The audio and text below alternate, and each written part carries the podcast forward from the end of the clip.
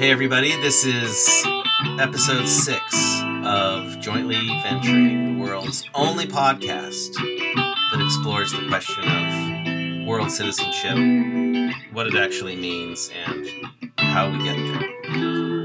Um, I'm your co host, Scott Leckie, together with Michael Moorhead. Hello, everybody, and uh, we've got an interesting topic for today um, world citizenship on our planet and how we may move towards global taxation and how that can be envisaged.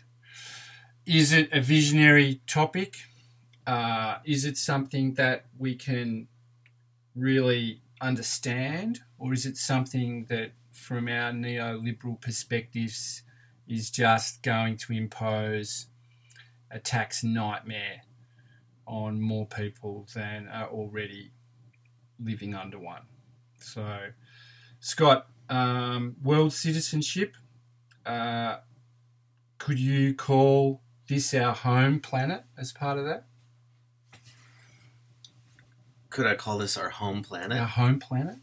I guess it's the only planet we got, so I guess it's our home planet. And look, I want to, I want to put to you and to our listeners um, that you know there's two ways of looking at our home planet. There is the normal way, and there is the natural way. And the natural way, um, look, it's an organic systems perspective. It's the same way as you look at an orca or a dog or you know a lion. Um, you know, you look at it as uh, an organic living thing, and and we can look at our planet like that. Um, Gaia theory, James Lovelock has you know really clearly articulated that, and obviously it's been part of uh, indigenous culture for millennia. Um, are we all really just indigenous to our planet? I mean, is it a welcome to planet? as it is a welcome to country? And if it is a welcome to planet, has that what sort of rights has that planet got to benefit from the profits that are made by exploiting it? And this is the difference between doing something to the planet, which I believe should incur a tax, and doing something for the planet, which I believe should be the recipient of that taxed bounty. And I'm starting to think in a normal way. If we had a normal tax system, say Australia's tax system, then applied to the planet, it would be a disaster. If we look at it from a more natural perspective, then um, the tax system would be funding a bureaucracy that would restrain and perhaps even punish those that did too much to the planet. And it would be funding doing things for the planet. But this is a, this is an approach to the planet that's a living approach. This is not a carbon credits approach. A carbon credit approach where you are calculating, say, an emissions trading scheme so that you know a mine here can be offset against a, a forest there. Um, it's not quite the same as an indigenous person, as we all are. Um, if you accept what I've said just now, I mean we're all indigenous to the planet. You know, uh, the planet's biodiversity and you know every living tree, every living thing is part of our ecosystem to what extent should we be saying that it should be the planet that has legal personhood and that it should be the planet that has the entitlement to tax? That's a very different way of looking at taxation than, than what's currently being looked at by the bureaucrats at the UN. Scott, what's your view on that perspective? It's, um, if you like, it's been um, uh, Eisenstein's books have looked at it from that perspective. Derrick Jensen, the deep green activist perspective, is look look after uh, what you've got in your own land base and protect your own land base, like protect the river, protect the forest, protect the ocean. And the planet can look after itself if humans are doing their part at a local level. So when we're starting to talk about global organisation and a global political structure, then is that political structure going to be doing things to the planet or for the planet? And I'd like to say doing things to the planet is normal. It's a normal neoliberal approach. We've been doing things to the planet hardcore since wars, fossil fuels um, have really brought us to the point where know we've got to start thinking about doing things for the planet. But can we do that when the taxation systems are, by definition, neoliberal? By definition, they're saying this particular thing has a dollar value, it is X. If that goes up in value, then we're going to tax you Y. Now, one way of looking at this is the universal basic income. Okay, if we were to say, look, let's take the commodification out of humanity, uh, out of being human, and let's give every human a basic income, then there's no need for that human to uh, exploit the planet. As much as if we're saying, look, sorry, you're homeless, and if you don't work in the Philippines for some multinational in a in a city slum for hardly any money, well, then you, you're not even going to survive. I mean, so universal basic income and criminalising environmental vandalism. You, can you allow, in this day and age, can we allow, for example, the Adani mine? I mean, it just seems ridiculous. Why is neoliberalism masking this as if it's a fait accompli? Uh, has democracy, funded by taxation, has democracy actually morphed into some sort of creature that only serves the rich? Or is a global democracy going to have some bigger principles, doing things for others and not to them, treating humans as part of the biodiversity? This is how I'd like to start thinking about global taxation and, and in particular, global sovereignty. I mean, this is our home planet and how we envisaged the planet as a living thing is going to have a big impact on how we commodify it, if we commodify it. And um, what are your thoughts on that? As a perspective, you know, the difference between the normal way of doing things to something for profit, as opposed to I'm, what I'm saying is the natural way of doing something for someone or something? Well, there's a huge number of issues in uh, what you just said, but let, let's start with the simple proposition that there are seven and a half billion plus fellow human beings alive today on planet Earth, all of whom rode here on the historical shoulders of approximately 100 billion humans who have ever lived on this planet. Without exception, every single one of whom was ultimately dependent on the planet and the things that grow there and the things that exist there. Um, that's a simple fact, but one that is all too rarely thought about by people alive today. Not just the past, but the present. That we are all 100% dependent upon planet Earth for our existence and most certainly that of generations to come. Um, and yet, we act as if we live in an infinite ecological system where everything that we exploit ultimately has no end. And we live in that manner. And our systems of politics are designed um, based on such a way of interpreting things. Do you mean infinite growth, that infinite growth paradigm where there has to be growth or there's a recession. Is that what you're talking about? Ultimately, about? yeah. I mean, that's okay. one aspect of it. So, yeah. you know, uh, the From clearest, an economics perspective. Yeah, the clearest, yeah. easiest way to uh, look at that particular question, obviously, is, you know, we all live on planet Earth it's 40,000 kilometers or what have you in circumference, right? It's a measurable, finite space with a finite amount of resources. And yet our economic system is predicated on never ending growth. And anything that's not growth is seen as a highly negative thing.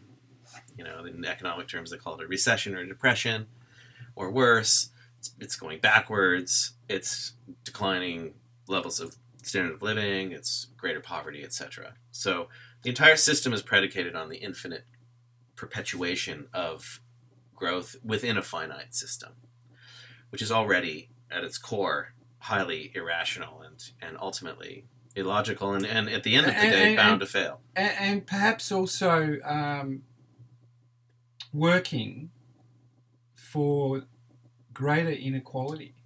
I, I mean, if one buys into the notion of infinite growth, one's also buying into that neoliberal paradigm where humans themselves are commodities. And the moment that happens, then democracy is going to result in this is from my perspective democracy is going to result in lower taxes for the corporates less welfare for the populace and we're going to see the trading of uh, infrastructure in countries for debt as part of that neoliberal World Bank system. Because without that creation of obligation, then we don't have any of the importing and exporting that we rely on. We rely on being blind to that. We rely on not knowing what it's like to work in a Philippines call center. We rely on not knowing what it's like to um, be producing clothing in Bangladesh. We don't see that in it. We're not looking at our own first world countries and seeing that sort of work being done. So we, we're actually exporting, externalizing our lifestyle and calling it infinite growth when everybody knows that that's not possible on our home planet. So it sounds like you're agreeing with me at that level. I wonder how we're going to, though, overcome that um, the blindness we have to this as a society that's enthralled with the celebrity culture and the new car thing. You know, how are we going to disengage from that? How are we going to transition back to a doing for rather than a doing to? And and and, and look, I call it a natural way of being. Um, the natural way of being opposed to the normal way of being. And is it a person by person thing? Is it a country by country thing? Or is it something we can aspire to at a global level?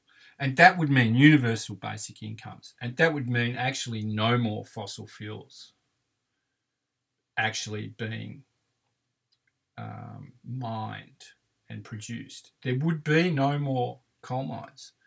There'd be existing coal mines while we transition out of it, but there wouldn't be any new coal mines anywhere. And are we going to get to the point where the planet has an environmental understanding such that the um, the BHPs and the Adanis of today actually become the criminals of tomorrow? Are we going to have uh, environmental laws that actually work? Or are we going to have environmental laws that give coal miners licenses to pollute? Are we going to have environmental laws that give uh, deep sea, like for example, the um, Antarctic living marine resources? Are we going to have environment laws that license the taking of the fish in Antarctica?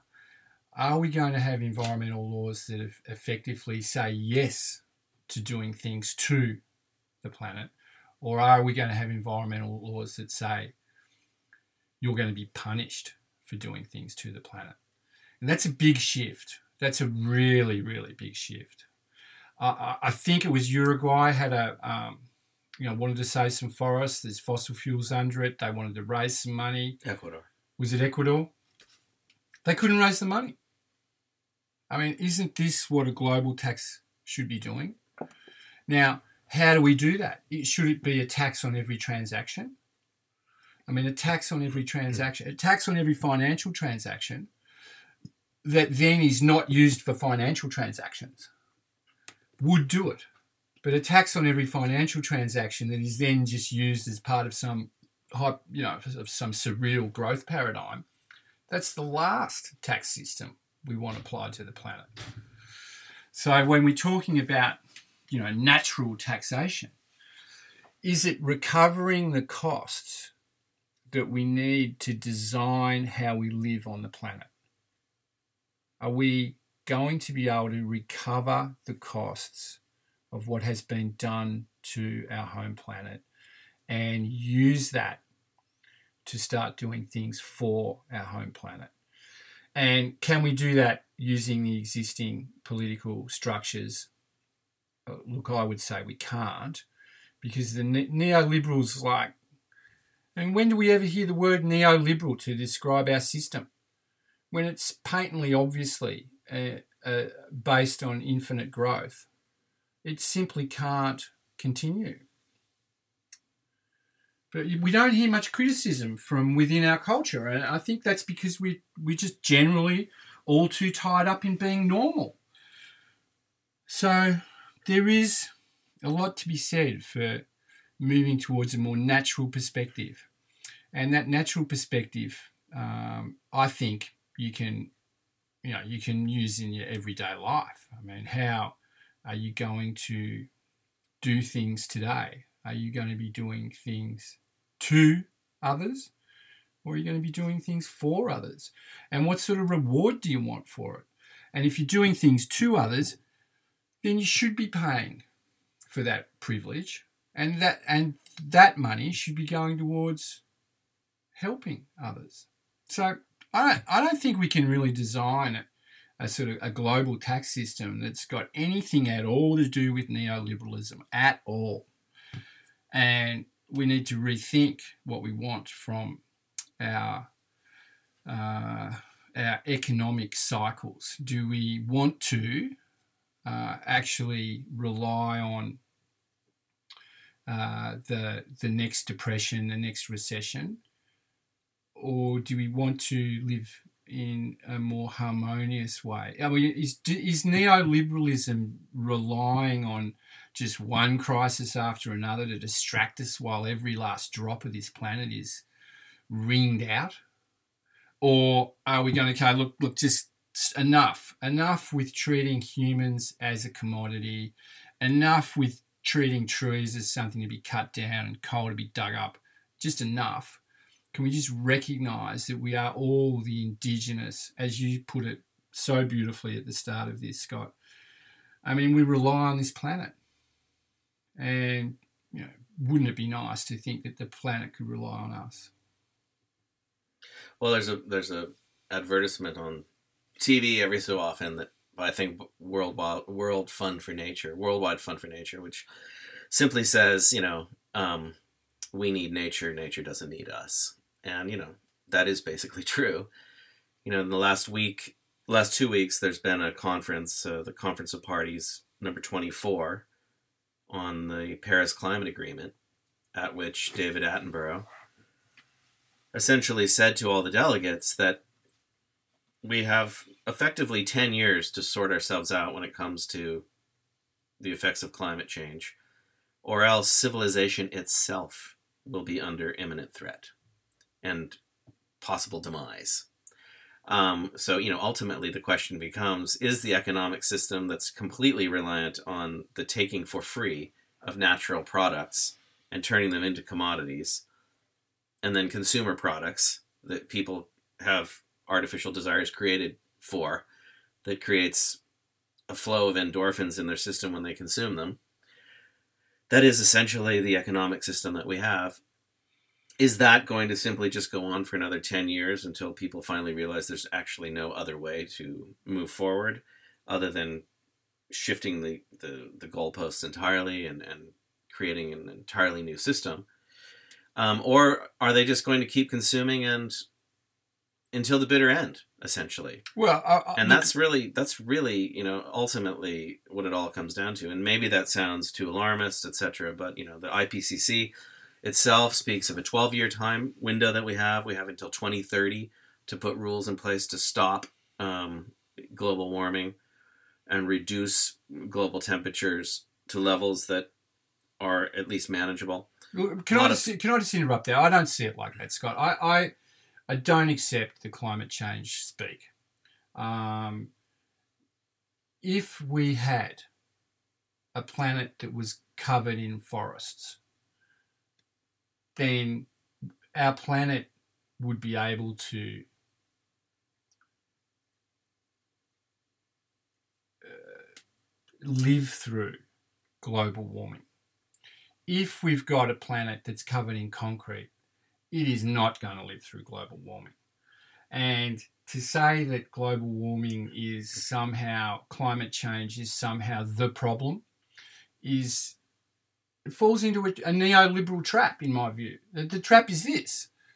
Uh, no, the problem is that coal mine, that forest, that amount of ships, that amount of planes, that amount of swamp draining, that amount of humans with absolutely no chance in life, that amount of inequality, they're the things to me that cause climate change not some, um, you know, parts per million in the air. Uh, parts per million in the air is a measure, but it's not a solution. It's a big, big part of the equation, and definitely you know, part of the equation. Big part of the equation. So, okay, so what do you give? What do you measure? What's the climate change measurement of the Adani coal mine? I mean, what is the figure that it will contribute to parts per million. Well, I don't know the statistics. No one can know. Particular. No one can know. Okay. Well, what it ultimately comes down to is, you know, if we stick only to the question of climate change for a moment, sure. Know, the vast majority of countries, left wing, right wing, progressive, authoritarian, etc., um, all have policies in place which are more or less in line with the Paris Agreement of 2015 and previous agreements. Yep. To keep the temperature under 1.5 degrees Celsius. Uh, For what reason? Increases, For what reason? And parts per million under, or at least what to continue to neoliberal econ- economy. It's one piece of a much larger uh, international environmental puzzle. But okay. we'll just focus exclusively on climate change for a moment. And yes, I definitely accept that. The point is that the vast majority of scientists know and believe that the cause of climate change is the economic system that we've chosen to have for the past 200 years, the, since the beginning of the industrial age and the burning of fossil fuels. That is the anthropogenic cause of the climate change that we are going through right now. And what tragically happened in the meeting in Poland is that five countries essentially paid lip service to that agreement, but more or less turned their back on it and said, we're going to continue to burn coal. We're going to continue to, to pull as much oil out of the ground as we possibly can. We're going to promote environmentally destructive technologies. We're going to continue to, you know, deforestation. We are going to award, reward our fossil fuel industries, our corporations, give them all sorts of incentives. And those were, you know, the United States, the only country that's attempting to pull out formally from the uh, Paris Agreement. Um, it was uh, uh, grouped together with Russia and Kuwait and Saudi Arabia. Those four countries, with the tacit acceptance of, and the fifth country being Australia. So those five countries are essentially attempting to undermine you know the efforts of you know quite literally millions upon millions of people who realize that when it comes specifically to climate change it's one problem of, of a whole series of problems um, they are not really willing to push things forward in the direction that we all comprehensively need to go in order to tackle a problem which will ultimately affect every human being alive today, every single country in place, and will result, in particular, in the displacement of quite literally hundreds of millions of people with nowhere to go and no international agency to look after them, and certainly no budget anywhere to pay for them. Well, so, say India, for example, okay, Mhm. and um, I'd rather use an Australian example, but just India. It, lots of little uh, family plots growing local vegetables using local seeds. Those communities are replaced with uh, just the one crop using imported technology, and those people are displaced and moved to the city that used to live in the country. Okay. Now, does that have an adverse effect on global warming? And if the answer to that is yes, which I believe it probably is, but you know, I can't give it a figure. And this is where the neoliberal thing really annoys me. I can't say, okay, the large scale movement of rural India to the cities and the replacement of that countryside on that countryside of monocultural crops using genetically modified seeds and pesticides. I cannot say that that has a parts per million impact on our atmosphere. But I do believe that it has an impact on the ability of the planet to withstand global warming and increased parts per million. And so, can, are we going to see the answer? I mean, I would say we're not going to see the answer in the normal way of doing things. We're going to have to look at a more natural way of being on the planet. And that's what tax should be paying for. We should not, our taxes should not be subsidizing the very corporations that are refusing to understand the externalities of their profit making. And this is a 1% issue. This is a democracy fueled by neoliberalist philosophy, which is going to result in uh, a 1% who hold most of the wealth and the rest of humanity who are commodities. They are commodities because they are consumers. And what they consume is going to be manufactured in the places where there is the least attention to the environment. And that's why Australia is a quarry today. I mean, it's a quarry. That's why Australia has sold its infrastructure to the neoliberal banking system, and that's why we don't have it anymore. I mean, our tax paid for it originally, and then it was sold to fund our foreign debt. It was.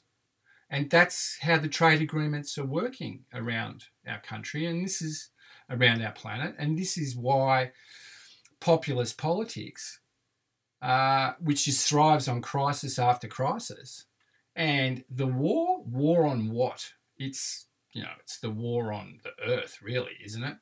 I mean, at the moment, neoliberal Western capitalism is waging a war on earth. Wouldn't it be nice to wage a war on war? I mean, are we just having these little test wars just to test out our new equipment? Or should we be focusing on allocating the resources that are spent on that to how we can actually start to live within our biological means? Was that what David Attenborough was saying? I think he was just making the, you know, the the point that people really need to realize that they themselves are essentially part of nature and that everything that they do in their lives ultimately comes from nature and unless you have a natural approach to organizing yourselves um, politically then sooner or later you want to hit a brick wall and you know all sorts of things can fall apart in ways that we don't even really want to contemplate, you know. So, but let's just look at the factual situation today when it comes to the current economic system that we have before us. And Yep. remember that, you know, last year, whether it's a good measurement or not, it is the measurement that's widely used. So we're going to use it. Um, gross domestic product, global gross domestic product, collectively is about $87 trillion. Oh no, spare me, spare Okay. me, spare me the neoliberal figures. Let's man. look at what the debt levels are. Oh, why? Okay. Why? Why? For countless reasons, Well, because give me one. well, because they're three to four times higher than the global GDP. Okay. one, right. Okay. And guess what? The power brokers in the world that have allowed that debt to be generated Yep. for the benefit largely of the powerful uh, classes in the world are not going to turn their back on those who simply decide not to pay it. And it Hmm. Well, is, is if the- there's any is- sort of harbinger for Yes. Yep. global economic crisis at levels far worse than the Great Depression of the 1930s, um, then it's this. And, you know, continuing to raise that number of 87 trillion up to 91 trillion, up to 98 trillion, and the debt level up to 400 trillion, and on and on it goes. You know, imagine, sooner or imagine later. Imagine the austerity. Imagine not just the austerity. I what I imagine is the you know severe social conflict that will occur. And you know, read any dystopian novel, look at any Yeah. dystopian movie, and it's almost always preceded in the storyline by you know severe economic collapse. Right? But but there is no reason why debt cannot be forgiven. And the forgiveness of debt is like a universal basic income. The forgiveness of debt is very similar to that. The forgiveness of debt to debt, for just South America is a good a good example. Um, South American countries are, are in enormous debt, and if they don't export raw product, then those debts can't be repaid. The interest on those debts can't be repaid. Now that has to stop. That is driving global warming. I mean, that is saying we don't really need the Amazon forest. You have to pay back a debt. Now, debt forgiveness is not the normal thing, To say the least. but it is the natural thing. It can occur, but it will never occur at levels that would eradicate the current levels of global debt. There's no question, because obviously the entire system would then fall apart. And you start from scratch. You know, there are some people that favor that approach, you know? If you take the view of the planetary Uh, uh, look, ecologists, w- yes, you know, and yes. Go on. that you know in an, an ideal steady state sustainable regenerative level of global population should be around 1 billion maximum oh, right? well, and it we depends at, on the design. at I the mean, situation today well there's a lot of people that use that figure right from in the planetary ecology circles. Um, and look at what the situation is today of you know seven and a half billion. Look, carrying capacity is a question of design, um, and uh, you know there there obviously should be our, our best minds should be focusing on what that capacity is. but But let's there's get a the difference. There's a difference between seven billion who are consuming and doing things to the planet, and seven billion who are doing things for the planet. There's a big difference, and that's the difference that I think we're missing in the perspective that we have as consumers in a neoliberal society. Yeah, but at the same time, I mean, we- you know, it's it serves no purpose to like look backwards in history and say everybody should live as if they, you know, as they lived, you know, hundreds or thousands of years ago because they were in quotes, you know, living in a sustainable manner, right? I mean, that's just not only un- unrealistic; it's just you know, it's naive beyond belief. I mean, you have to look forward, and you have to indeed, indeed. you have to think of the place where we are at today with you know thousands upon thousands of nuclear weapons pointed in every direction um, you know, by all the nuclear weapons holding countries. That you know, climate change is a very real risk. That global debt levels are extremely, extremely threateningly high levels. You know, that the global population is at an But extremely look, high look, level. um, look So interesting you mentioned weapons of mass destruction because their value lies in them not being used. Well, to a certain extent. Yeah. And and there are things that shouldn't be done. What we need to know and what we need to collectively determine is where we draw the line. Now, I'm not saying to draw that line back in pre industrial Hawaii or Tahiti or somewhere. Um, little suburban gardens are beautiful, as we know. We try, most humans try for that beautiful suburban garden. But there is so much more in front of us than just that. For example, we don't have to travel by plane. We can actually travel as holograms, or we can have got the perfect, haven't we got the perfect meeting technology with our screens? We can virtually experience all sorts of things. Yet, plane travel is a huge contributor to the doing to the planet, and it's getting cheaper and cheaper. Okay. Shouldn't the tax system be taxing that? Well, or we invent a plane that doesn't use fossil fuels and achieves the same Indeed. objective. You know, Indeed. and allows people to go across the world um, in a non-polluting manner. I mean, that's the direction I would go. I think it's you know, we have no hope of creating a a, a oneness world scenario unless more people have direct personal experience with people from all corners of the earth. There's no question about it. But that You know, doesn't it would be wonderful if it was possible nec- without it. doesn't necessarily have to contribute to global warming. That process. No, Well, it does it? doesn't. No, I mean, of course not. I mean, you, but you know, there's there's no alternative really. You know, I wish there was. You know, I mean, I'm speaking of as someone who has traveled very extensively um, across the planet for decades.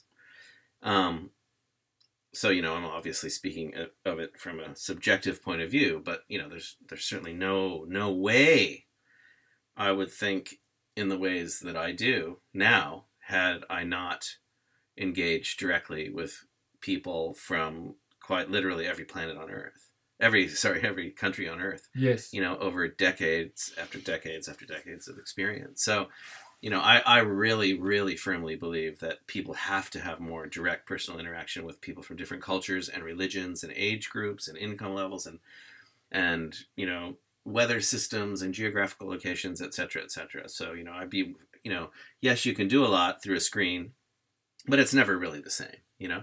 So let's invent a plane. You know, we have electric cars now.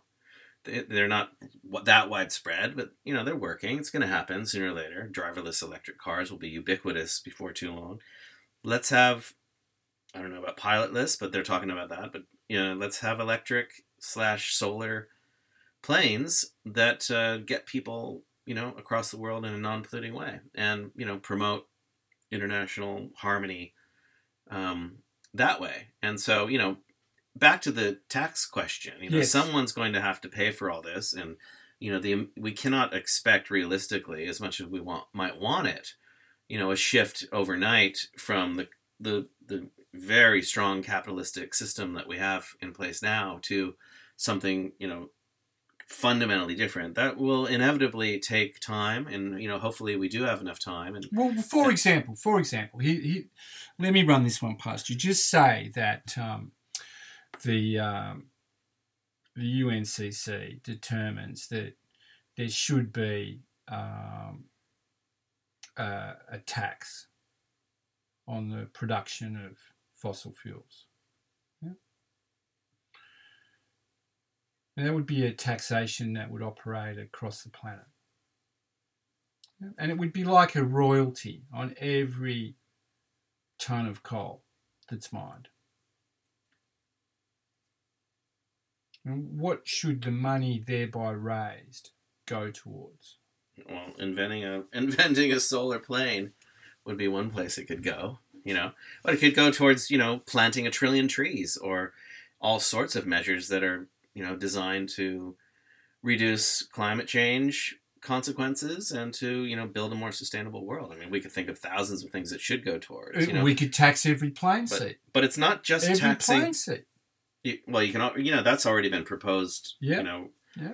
For decades, the, Yeah. the famous Tobin tax, Sure. you know, which could have raised many, many billions of dollars, but Mm. once again, it was never um, accepted. There's a whole range of different tax proposals ne- on the table now. neoliberal politics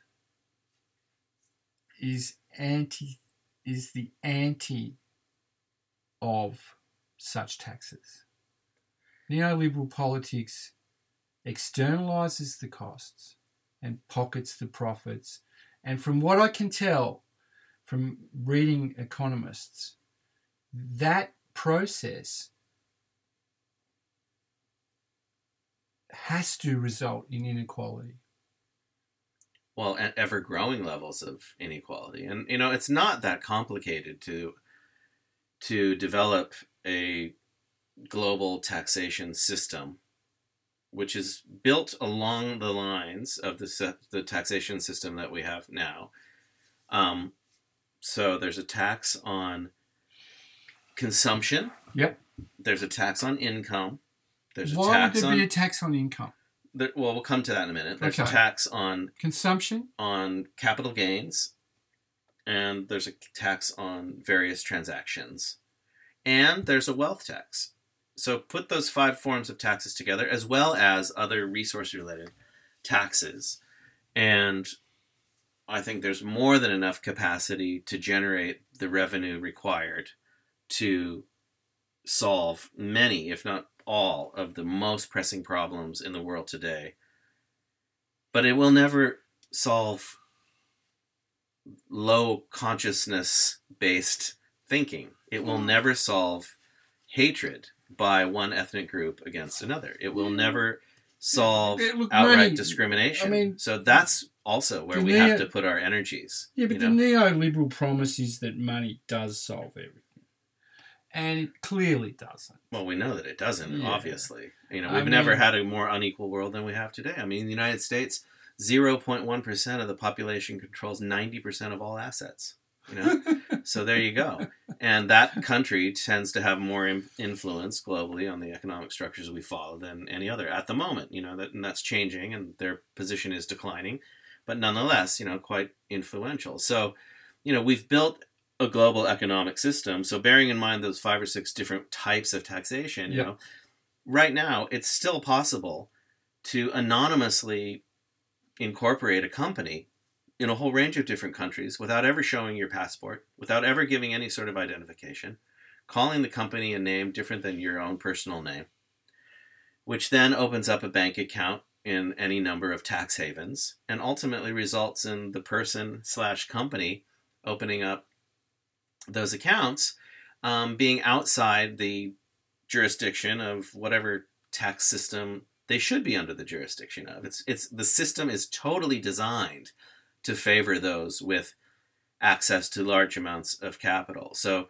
it's simple to set up an anonymous company. It's simple to go to a tax haven.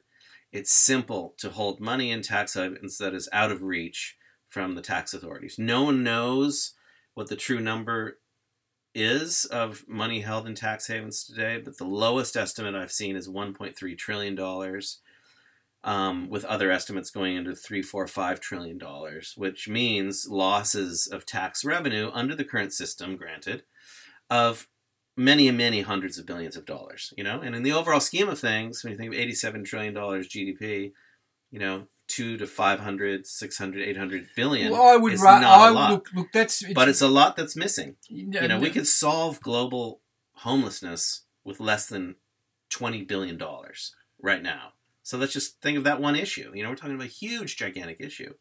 There's no one spending money on it now. So let's at least, as a beginning, first step before we go into, you know, blissful futures, let's start using the systems that we have, the international legal structures that we have, which are incredibly evolved and incredibly incredibly developed, and get people to realize that you know in the first instance there should be no tax havens available to anyone anywhere anytime. Start with that. Every corporation should be linked to an individual human being, and no one should be able to arbitrarily hide money. Fourthly, no, there should be an end. We must put an end to uh, the race to the bottom when it comes to global taxation What's your view on of on- corporations, what- right? And that it, that's a really, really linchpin sort of Yeah. issue. Yeah. As long as there's even one country that's willing to give large corporations a zero percent tax rate, the system will never be truly fair and equitable. And there have been calls recently by Germany. Um, you know, you don't get more capitalistic than Germany um, to have a global minimum tax on large um, tech companies, such as Facebook, Google, and others that place themselves um, in the lowest tax jurisdictions. And so all of those are very real, concrete, practical types of things that can be done now under the current system as we hopefully, you know, transition to something much more regenerative in nature that allows people to have comfortable lives collectively across the board, seven and a half billion of us, without doing irreparable damage to the planet that we're all completely dependent upon, right? And there are so many factors at play in in you know approaching that sort of scenario that it you know it will never be easy. And you mentioned the question of ultimately you didn't say this word, but uh, urbanization. You know the, the increased rural urban exodus that's taking place all around the world. You know, I mean, the world is now about fifty-four percent urban. It's it made the shift from a rural world to an urban world about five, ten years ago. And if current trends continue, it will never ever go backwards. It will we will never have a rural majority anymore. And part of the reason we are seeing populism and neo-nationalism, etc., also stems from the fact that all power is tending to concentrate ever more in in the growing cities of the world. The individuals who live there at the same time are becoming more and more divorced from nature and yet are equally reliant upon it, even though they see themselves completely as apart from it instead of a part of it. You know, and those trends are going to also exacerbate, obviously, um, uh, things, problems such as climate change. Even though cities only occupy a very small percentage of the, the, the land surface of the planet, um, they consume the lion's share of the resources and certainly get the vast majority of the investments. And it's not simply a question of, oh, that's good because rural rural areas then are becoming freed up of people, and you know forests are returning, and therefore you know climate change is being reversed. That's true to a certain degree, but at a much larger scale, the amount of land that's that's officially declared as degraded and no longer capable of regenerating itself in the in the same way that it was before it was exploited is measured in the I think hundreds of millions of acres across the world. It's a huge, huge portion of all of the world's land surface that was once mined or once deforested or once polluted and made toxic, uh, so on and so forth. So, you know, once again, it's an ever reducing land base that can be used um, as the basis for regenerating ecological you know developments in a positive direction and you know recent developments by the government of the new government of Brazil you know they're basically going to open up the Amazon you know after so many decades of people fighting to say don't cut it down you know um, they simply see it as an economic resource And aren't they forced into that by their debt position? I mean, if the creditor nations and World Bank were to say, we forgive your debt so long as you don't chop down any more of the Amazon, isn't that the sort of dialogue that we could expect? I mean, you can do that. That's what Ecuador did, essentially. You know, Yeah. Ecuador agreed not to chop down big parts of its rainforest in exchange for, you know, favorable treatment by the international economic community. So yeah, things of that nature could occur Mhm. if you have reasonable parties on all sides, but you don't always have reasonable parties on all sides. I mean, look at the uh, amount of opposition in Australia to the Adani mine, which is the issue, the environmental issue in Australia at the moment. You know, massive amounts of opposition to it from all sides, and yet it still continues, and there's still going to be this massive coal mine in. Oh, we can Queensland. we can bring it even You know? closer to home. uh, we can look at the the wetland at Tootgarook and the freeway, right. and we can identify right away that draining that swamp will allow for the development of more suburban homes. Uh, putting a freeway through the middle of it will connect up outer and inner Melbourne in a way that would make a lot of people wealthy. hmm And draining that swamp would deny, you know, a large area of any opportunity to have a, a proper carbon sink Well, And and as well, buffer. yeah, the habitat for birds, etc. and a buffer against the normal. I mean, the natural needs a buffer against the normal. And, um, you know, while there is the economic incentive to extract and externalize the environmental cost, then that's what's going to keep happening. So, I, I guess to put it in a nutshell, what I'm saying is why can we not have our home planet as sovereign in itself so that any resource extraction attracts a global royalty? And that royalty then helps to manage and police the extraction And who's the royalty paid to? that In this should- scenario? that in this scenario it would be a um, like a police force, an environmental police force. Like an international environmental authority Uh, of some sort. One would hope it could be a global democracy. I mean, they would be essentially the de facto Ministry of Environment of a future democratically chosen world parliament. Yes, Slash It- it- government. it- well, look, it would be the land use and planning. Right. Mhm. And you know that that raises the whole issue of you know which a lot of people raise with me in my discussions you know around the world with with so many different people about um, the issues that we discuss on this podcast and you know one of the there's a tremendous amount of support in the first instance which is a really good thing to you know report a lot of people are really yearning for this you know to have a new improved more evolved more empathetic, more compassionate global system in place that is something so much better than what we have currently been able to do, you know? So that's a really positive thing. But there's a nice, solid level of skepticism also.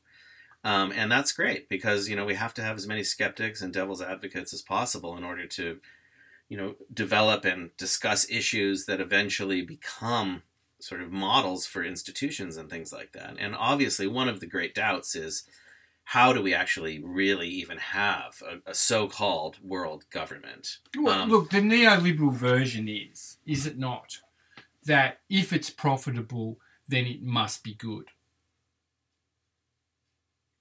Yeah, Yeah? Okay. Don't, we just need to flip that a little bit, don't we? I mean, it needs to be if it's good, then it must be profitable. And, you know, well, maybe it's a Who is to redefinition determine- of what profit means. yeah, and, yeah, indeed. And who is to determine what is good? I mean, David Attenborough and the celebrity, you know, that he brings to the issue um, is lovely, but it's not. A, it's not actually a designed solution for uh, any particular development. And you know, just the word development sort of raises like, okay, so more housing, more this, more that, more this.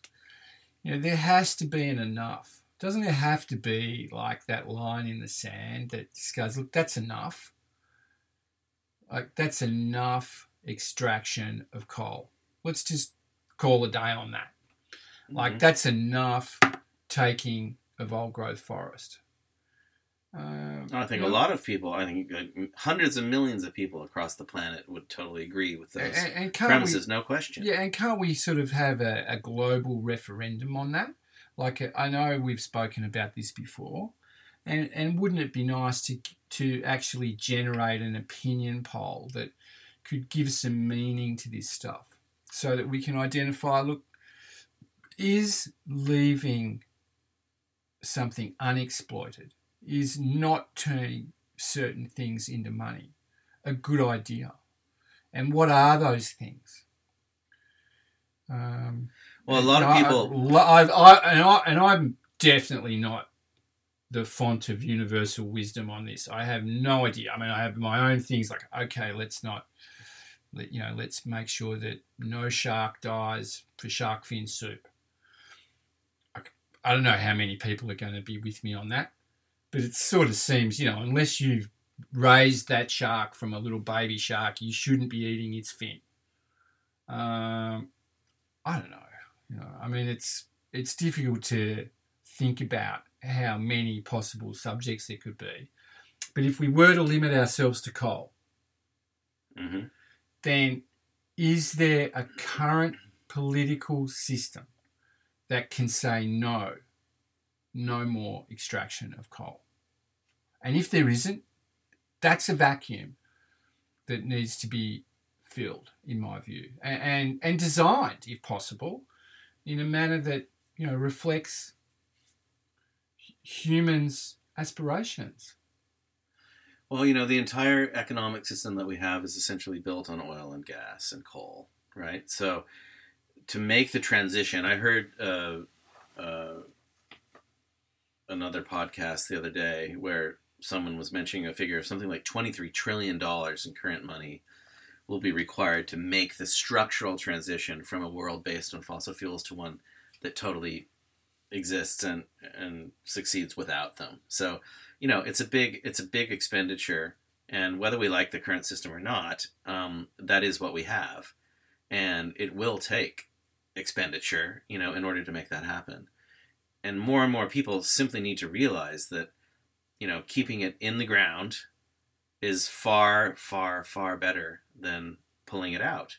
And that, you know, we have to remember though at the same time there's a level of fear and, you know, reticence and reluctance by a large number of people who think that if we do end the era of fossil fuels, that our standards of living will go down dramatically. I mean, just have to acknowledge that fact. People are really afraid that they're not going to be able to drive hundreds of miles a day or fly everywhere that they want to go or eat the amount of meat that they eat or have as many children as they want to have all of these things which contribute you know to climate change etc um, if we decide to implement a post fossil fuel economy um, and you know that issue does need to be tackled head on you know how do we ensure that people's livelihoods and standards of living do not decline dramatically if we do make that switch and But how isn't, do we isn't it the case though that people's standards of living are declining now?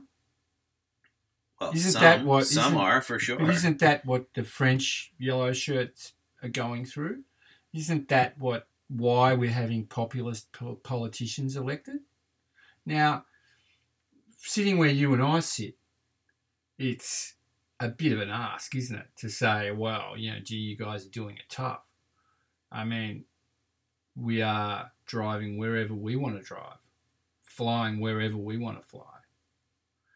Uh, would we be able to do that if no fossil fuels were ever extracted again? And the problem is that there's no body, there's no polity to enforce that. Now, the other side of the coin is saying let's let's uh, let's tax, let's put a tax on carbon, let's let's somehow create a neoliberal economic structure around this. I mean, what so we can commodify the air? I mean, that is what's going to happen. Let's uh, offset this mine here against that forest there. Uh, It, it's designed to extract, and isn't it possible to have a political organisation that could stop that. Now, it doesn't appear to be anywhere close today, does it? Are we going to be waiting for uh, our home planet to stop this for us? I And mean, that's, you know, that that sort of apple, but let's- apocalyptic let's look- vision is you know is is, rife. very easy to imagine, you know, the worst dystopian nightmare becoming true, you know, across the planet. But, you know, let's look on the bright side for a minute. Yep. You know, I mean, there, it, you know, we have to acknowledge that, yes, you know, and I'm an international human rights lawyer, so I know what I'm talking about when it comes to human rights violations. Um, there are massive human rights violations in the world, yes, and there's ongoing conflict in too many countries to count, et cetera, et cetera. But there is less international armed conflict now than perhaps at any time in modern history. You know, there are people are living longer now than at any time in human history. Um, we have eradicated a whole range of diseases that used to kill millions of people a year, and the list goes on. There's a lot of good, positive things that have happened in the world, and we should not discount that, and we should not Indeed, pretend that somehow those are all evil and horrible we, bad well, we things. need to right? build on that, don't we? We need to build on it. Yeah. It's not that hard to imagine a world within like 10 years, even only, where every single house, at least in the advanced countries, the wealthy countries, but hopefully everywhere, has solar panels on the roof. It's not that hard. Five or 10 years ago in Australia, it was a handful of houses that had solar panels. Now it's 2 million households that have solar panels on the roof. And with the proper subsidies and the proper assistance, et cetera, et cetera, and systems in place, people do it.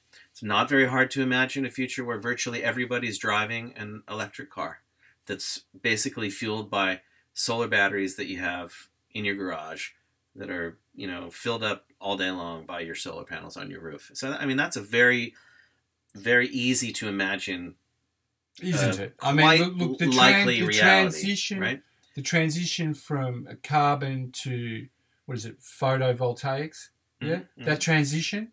Yeah, and there's other forms now too. Yeah, yeah. I mean, it's it's So it's very easy to imagine that happening. Easy. That's not that's not some pipe dream. It's easier to imagine that happening than an iPhone being held in your hand if you were thinking 15 years ago. You know, Sure. right? yeah. So it's also very easy to imagine that some form of flying will be invented. Uh, you know, there's already people experimenting widely with solar wings and planes and stuff like that, where pe- where people would be able to continue to use planes. You know, there's artificial forms of meat being developed as alternatives to you know um, beef and other forms of meat. There's more vegans and vegetarians, I think, in place now in the world than than ever before, and that's totally growing, and that's largely done out of a motivation to have a more sustainable and healthy planet.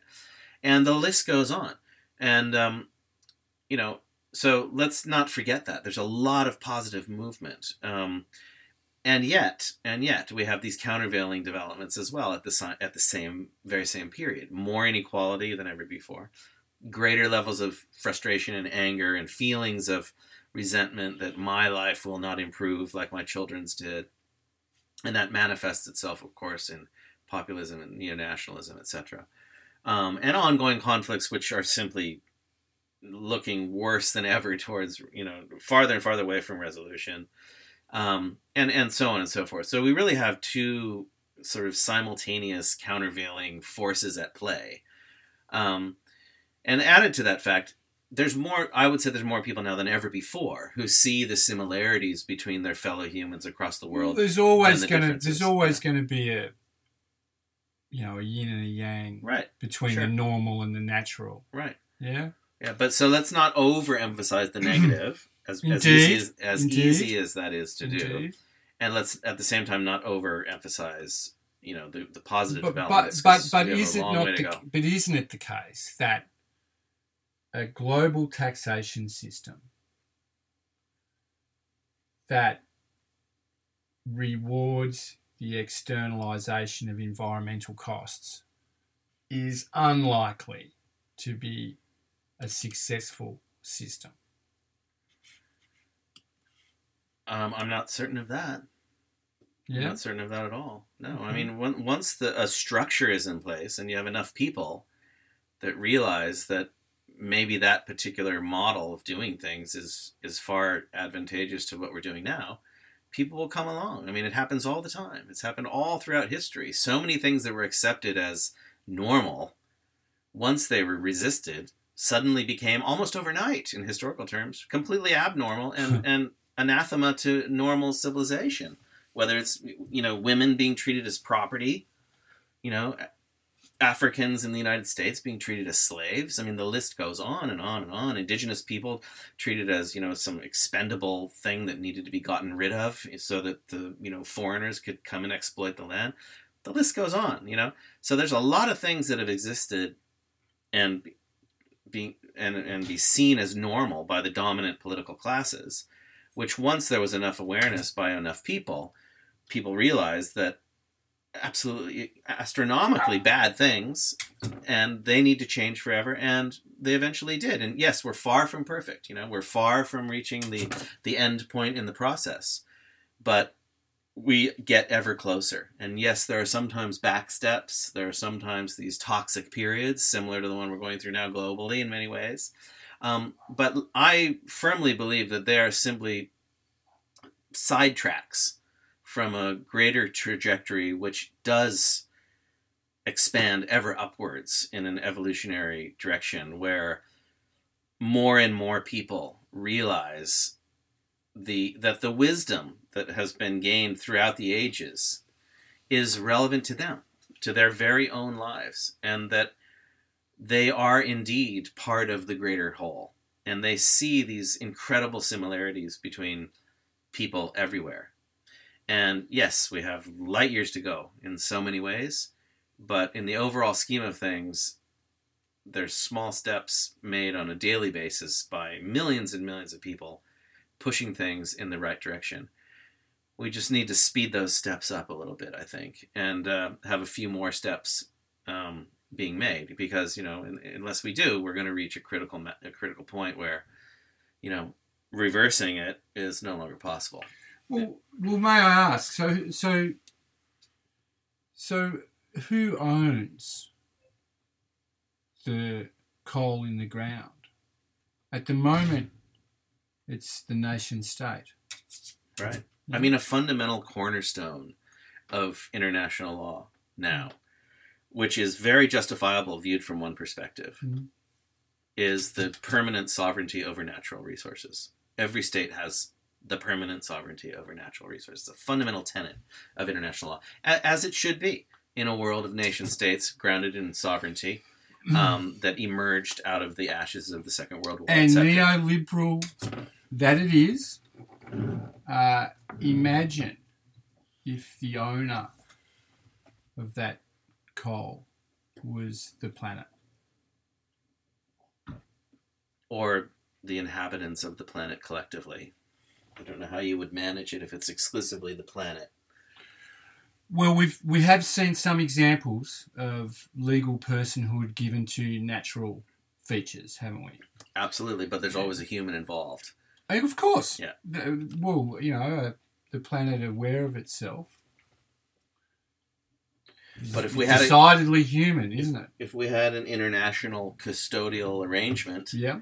in place that was comprised of humans, you know, equit- equitably balanced group of people who are responsible for managing that, it's very doable, right? Very, very doable. And look, I, I think that's where I'd like to focus um, our next podcasts on, and, and and see if we can identify how we can transition from uh, a, the government of a nation state um, having sovereignty over primary resources and having the planet itself with that sovereignty.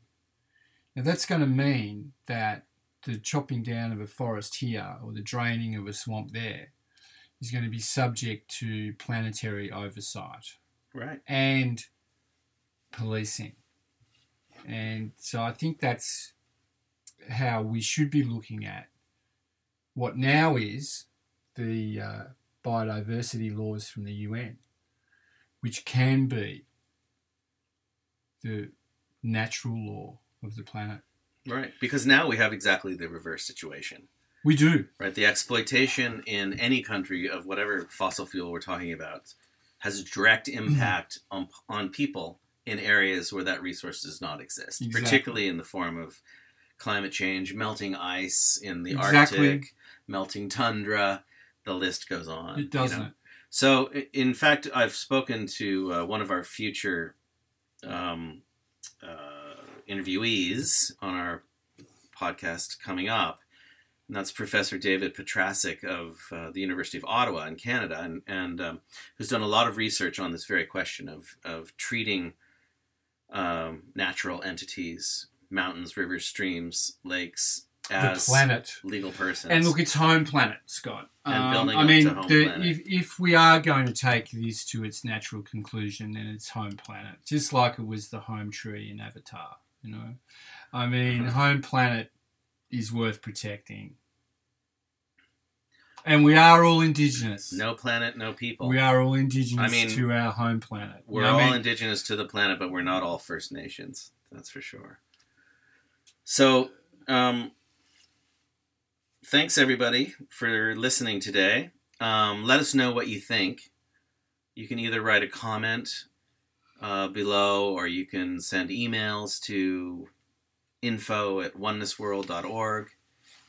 Um, and you can just express yourselves and, and, uh, let us know your ideas and your thoughts on these themes. And before we go, I'd just like to announce that we have some really amazing guests coming um, in the next couple of months. Um, first, we have uh, Dr. Volker Turk, um, who is the Deputy United Nations High Commissioner for Refugees. He'll be talking to us from Geneva about his role in, um, well, managing ultimately 65 million refugees and internally displaced persons around the world and, and what his thoughts are about um, the next step in the evolution of the United Nations and the system that governs all of us. Um, we're, we're also very lucky to have uh, Liam Suckling coming on an, uh, an upcoming episode. This is a truly amazing world explorer, mountain climber, adventurer who's in the process of climbing uh, each uh, the top highest five peaks in every continent in the world, and who's already very much a world citizen and uh, and who very much shares the vision of of oneness world. So he, he'll be telling us about some of his adventures. He's just gotten back to Australia for a brief interlude on his, uh, I think, 120,000 kilometer journey that he's on now with a with a group called OneSky.Earth and he's just climbed uh, I think four of the highest peaks in Antarctica, none of which were ever climbed by human beings before. Wow. So he has some amazing um, stories to tell, and a whole range of other guests are are coming as well. So once again, thank you very much for listening, and hope you enjoyed it. And uh, we'll see you next time. Bye for now. Bye.